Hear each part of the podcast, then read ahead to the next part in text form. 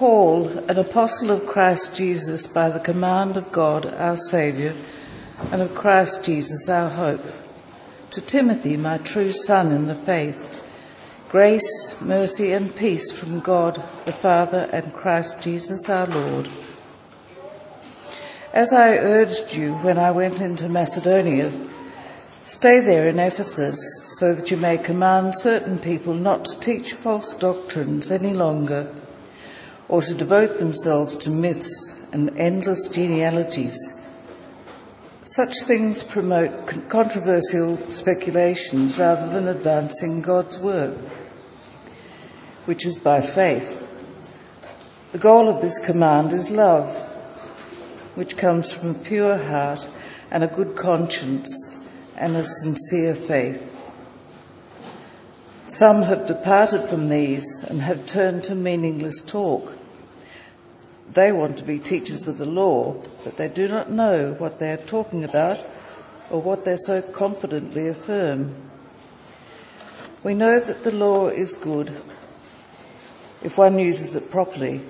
We also know that the law is made not for the righteous, but for the lawbreakers and rebels, the ungodly and sinful, the unholy and irreligious, for those who kill their fathers or mothers, for murderers, for the sexually immoral, for those practicing homosexuality, for slave traders and liars and perjurers, and for whatever else is contrary to the sound doctrine that conforms to the gospel concerning the glory of the blessed God, which he entrusted to me. Well, good morning. It's a great pleasure to be with you. Uh, it's lovely to um, see a few familiar faces. Uh, you don't look a day older than I when I first knew you twenty years ago. Um, I'll keep that secret. That's okay. How are you going uh, without a senior pastor? How, how are you feeling about this interim time, this time between the Munros finishing and whoever the new senior pastor might be when they're appointed and when they start? Uh, obviously, the Munros finished up before Christmas. Um, some of you might be feeling uh, that sense of loss. You know, you really appreciated the Munros, their, their ministry, them as people, uh, and there's just that sense of sadness that they're not around at the moment. For some of you, you might be quietly sitting there feeling like, you know what, I, I do think it was time for a change. Others of you might be thinking, well, you know what, we've been too narrow for too long, and now this is our opportunity to talk about stuff that we want to talk about, rather than being beaten over the head from up front by a Bible.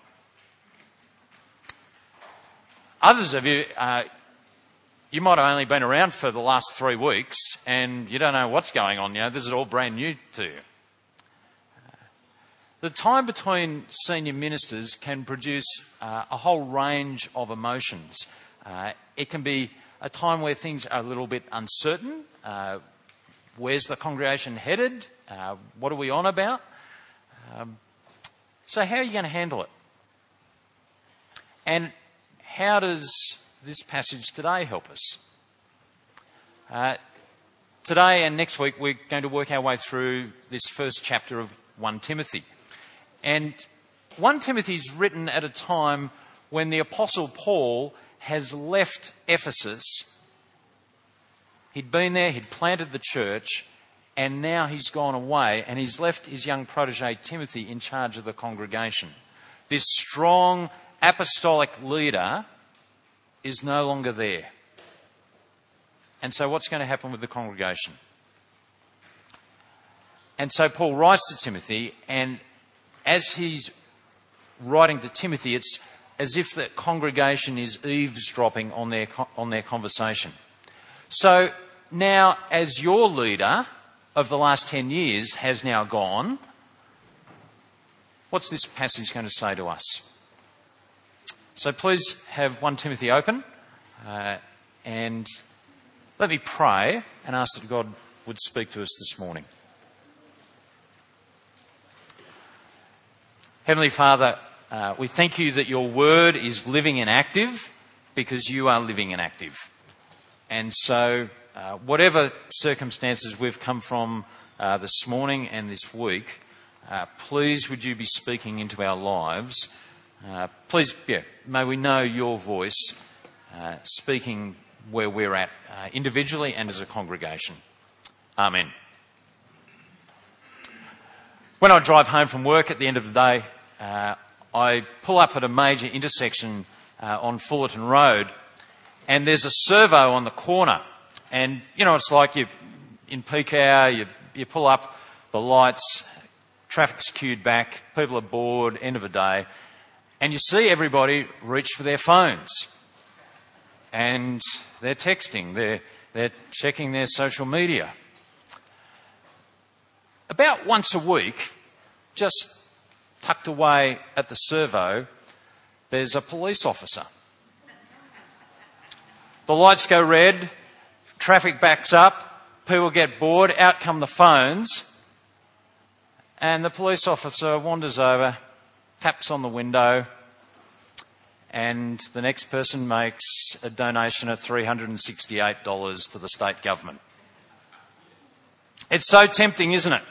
Uh, when you're driving, uh, you hear the phone buzz and you think, oh, you know, what's happened to the kids? Something's gone wrong. Uh, what does the boss want? Uh, oh, yes, that's right. It's the third reminder to bring home the milk. And what's the danger? We we just get so distracted, don't we? It's so easy to say, oh, you know, no one's. I'll just check. We get so distracted. Do, do you know, it is so dangerous. The stats show that if you take your eyes off the road for just two seconds, one, two, your chance of having an accident goes up by thirty-two percent. So that's a whole third, and suddenly you're more likely to have an accident. It's the danger of distract, distraction. And when you're distracted, when you're distracted when driving, things go wrong and people get hurt, don't they? As Paul writes to Timothy, he says the congregation is in danger of distraction. And when the congregation is distracted, things go wrong and people get hurt. The distraction in this case is coming from people within the congregation at Ephesus who are promoting false teaching. Have a look there at First Timothy one verse three, please. As I urged you when I went into Macedonia, stay there in Ephesus so that you may command certain people not to teach false doctrines any longer or to devote themselves to myths and endless genealogies. You get the same idea in verse uh, six. Some have departed from those, uh, from these and have turned to meaningless talk. They want to be teachers of the law, but they do not know what they are talking about or what they so confidently affirm. See, there are people within the congregation who are wanting to teach others, but Paul says they don't know what they're on about. They're rabbiting on, they're, but what they're teaching is, is false. It's wrong. Uh, these false teachers are taking the Old Testament and misusing it. They're mishandling it. Uh, when you look through verses eight to ten, it looks like a description of the second half of the Ten Commandments. And Paul's trying to correct the way they're using that. Uh, so these false teachers don't know what they're talking about. They're mishandling the Old Testament. And the result is, verse four, such things promote controversial speculations rather than advancing God's work, which is by faith. False teaching results in the congregation getting distracted. They get caught in speculation. They're, they're salivating over controversial issues. False teaching is a distraction. And when the congregation gets distracted, things go wrong and people get hurt. People can twist the Bible for all sorts of agendas. Uh, I've, I've heard the Bible twisted to justify domestic violence. I've heard the Bible twisted to justify not reporting child abuse. I wonder what it would be for you guys as a congregation. How do you think the Bible might be twisted for somebody's own agenda?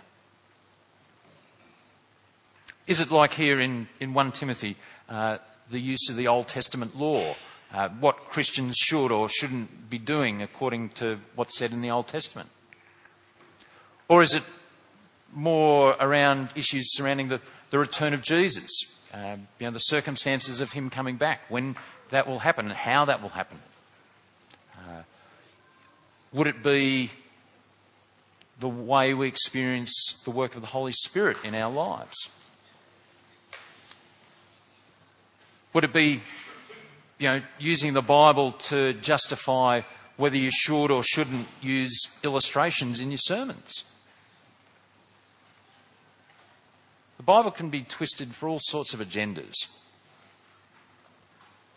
What do you think it would be, would the distraction would be, the theological distraction would be for this congregation? False teaching results in the congregation getting distracted. And when people get distracted, things go wrong and people get hurt. But that raises the question, how do you know what is false teaching? If we're going to avoid the distraction, uh, how do you know what to look for? Well, fortunately, we're given a benchmark here, a, a plumb line, so that we can know what is false teaching. Uh, and Paul uses two contrasts to help us understand that. The first contrast, excuse me, comes halfway through verse ten. Whatever else is contrary to the sound doctrine that conforms to the gospel concerning the glory of the blessed God, which he entrusted to me. The benchmark is sound doctrine that conforms to the gospel. The benchmark is sound doctrine which conforms to the gospel. The idea of sound doctrine there is that it is healthy or health-producing. It's like a, it's like an orange tree.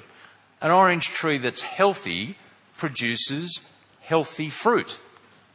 Big, juicy, sweet oranges that you just want to sink your teeth into. That's what sound doctrine is. It is healthy. It is health-producing. False doctrine produces distraction and people get hurt. Sound doctrine, healthy doctrine, is health-producing. The second contrast uh, is in the second half of verse four, which we looked at before. Such things promote controversial speculations rather than advancing God's work, which is by faith. So the contrast is between the distraction of speculation and that which advances God's work, or literally God's plan. Have you ever watched the T V show Grand Designs? Uh, one of those other sorts of shows. Uh, you know, the owner wants to do this amazing renovation, and as the show unfolds, you know, you're getting into the renovation. The owner uh, gets to that point where they think, oh, actually, let's just get rid of that wall and that door that was there. Uh, let, we're going to move that over there. And after that's happened for about the third or fourth time, the, the architect and the, and the builder, they're, they're tearing their hair out, aren't they? I can see a few nods. Maybe you're that sort of owner. Is that right? See, what, what happens is that they, they take a plan, a, a, a well-thought-out plan, and they fiddle with it and distort it, and it's no longer what it's meant to be. Paul says here the contrast is between the distortion that comes with speculations and God's well-thought-out designed plan. It's God's plan that stretches from one end of eternity to the other. It's God's plan of, of creation, God's plan of dealing with humanity's rebellion against him and the mess that we've made of this world. It's the centrality of Jesus and his death and resurrection. It's God gathering a people to himself, that we would enjoy him forever, that one day God would set everything right. It's God's plan from one end of creation, eternity to the other, of creation, redemption, new creation. How do we know what false teaching is? Well, we're given a plumb line, we're given a standard. It is the healthy, health-producing doctrine that conforms to the gospel. It is God's plan from all eternity, creation, salvation, new creation. But Paul doesn't just want Timothy to know the difference between what's true and false. He wants Timothy to be able to do something with this. He wants the congregation to be able to do something with it. Have a look there at verse five, please. The goal of this command is love, which comes from a pure heart and a good conscience and a sincere faith. The goal of healthy, health-producing doctrine is love. The goal of sticking to God's plan is to produce a loving congregation. False teaching produces speculation, distraction, and when the dis- congregation is distracted, people get hurt. But healthy doctrine, sticking to God's plan, produces love amongst the congregation. Now, I want you to notice here the way truth and love go together. Uh, it's clear that Paul wants Timothy to teach what is true and to oppose what is false. Uh, it's certainly not the case that you can just believe whatever you like, you know, turn up and, you know, anything goes. But it's also clear that the goal of a healthy, health-producing doctrine is love. So that people would look at the congregation and say, look how they love one another. You know, the great trademark of God's people. That's meant to be ours by copyright. Truth and love go together. It's not an either or, it is a both and. Truth and love go together both in this passage but right across the New Testament. And that's important for us to hear. Um, because... Just by personality, by background, by life experience, uh, each of us can tend to gravitate to one end of the spectrum or the other, can't we? Uh, some of you might more readily gravitate towards the truth end. You know, you think, listen, it's either right or it's wrong. Uh, what you're saying is rubbish. Let me give you three good reasons why what I'm saying is true. Or maybe you're the sort of person who's more down the love end. Let me just give you a hug. You know, let me make you a cup of tea. I'll bring round the casserole. We all sit somewhere on the spectrum, don't we?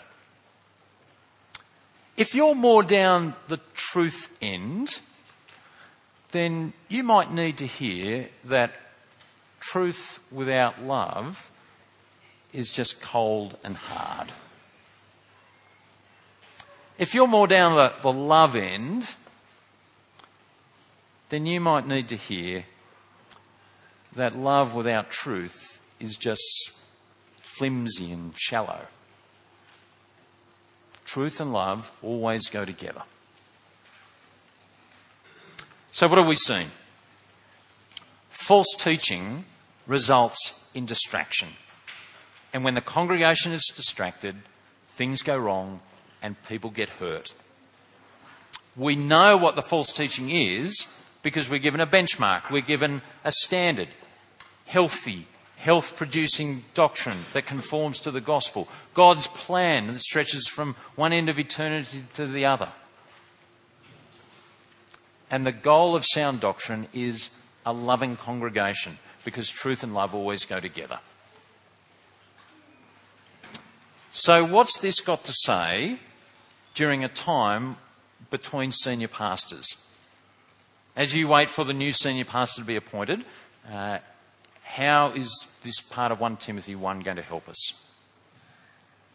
Well, this letter is directed to Timothy as a leader, uh, with the congregation eavesdropping. So I particularly want to speak to leaders, uh, with the rest of you listening in. Uh, now, whether you're uh, a home group leader, whether you're involved in a particular ministry, or whether you exercise influence just because of the sort of person you are, or because you've been around for a long time, uh, you might be leading without having the label. Uh, it doesn't really matter. I want to speak to you with all of us eavesdropping. First thing I want to say, leaders, you need to help people stick to the plan and not get distracted. You need people, you need to help people stick to the plan and not get distracted. Help people keep God's word central and not go chasing theological red herrings. Speculating about all sorts of weird and wonderful theories doesn't help people. Going off on some tangent or hobby horse isn't going to help people. It takes away time and energy from what's really important. Leaders, we're given a benchmark here. So if somebody wants to take their favourite hobby horse out for a ride around the block, then you need to ask, is this going to produce health in the congregation? Is this going to be something that is good for us to invest time and energy in this sort of conversation? Does it line up with the scriptures? If you're a leader, you need to help people stick to the plan and not get distracted. Now, does that mean that there's no place for asking questions or having a different opinion on an issue? No, it doesn't. Uh, it's a sign of maturity and health that we're able to chew over an issue, to wrestle with what's being said. And there's a whole range of issues that Christians are able to have well thought out positions but land in slightly different places and still be in good fellowship with each other. Uh, that's a sign of maturity. But what we're not to do is to take what is at the edges, at the, at the real fringe, and put it in the centre. Speculation belongs at the edge, because that's what it is. It's just speculation. Healthy, health-producing doctrine in line with the gospel belongs at the centre. If you're a leader, you need to help the congregation stick to the plan, stick to God's plan, and not get distracted. Second thing to say, leaders, during this time between senior ministers, help the congregation keep truth and love together. Help the congregation keep truth and love together.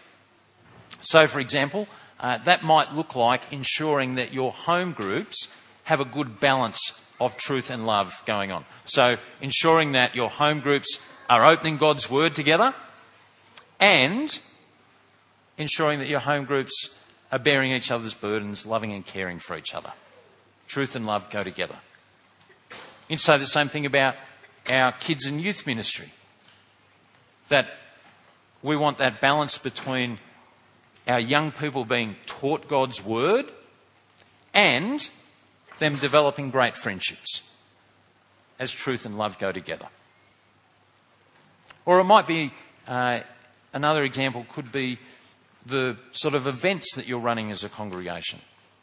That there's a balance between uh, events where God's word is being opened and people are being trained and equipped, and those events where you just get to hang out together, eat, laugh, live life together.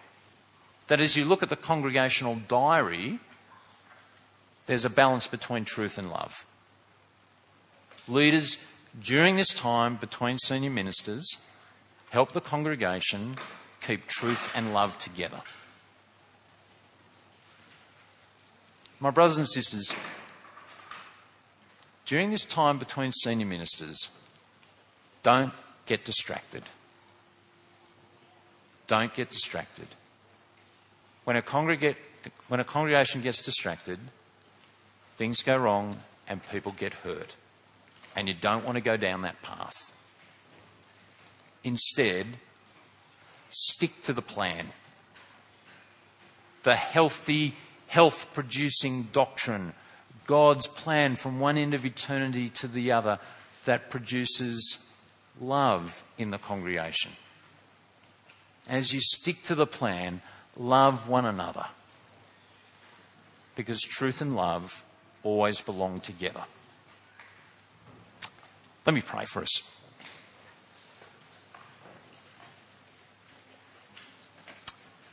Heavenly Father, uh, thank you for your word. Uh, thank you that you've always spoken into the lives of your people, that we would know how to live and act together in a way that honours you. And so I pray for my dear brothers and sisters here that you would strengthen them, uh, particularly at this time uh, between a senior pastor.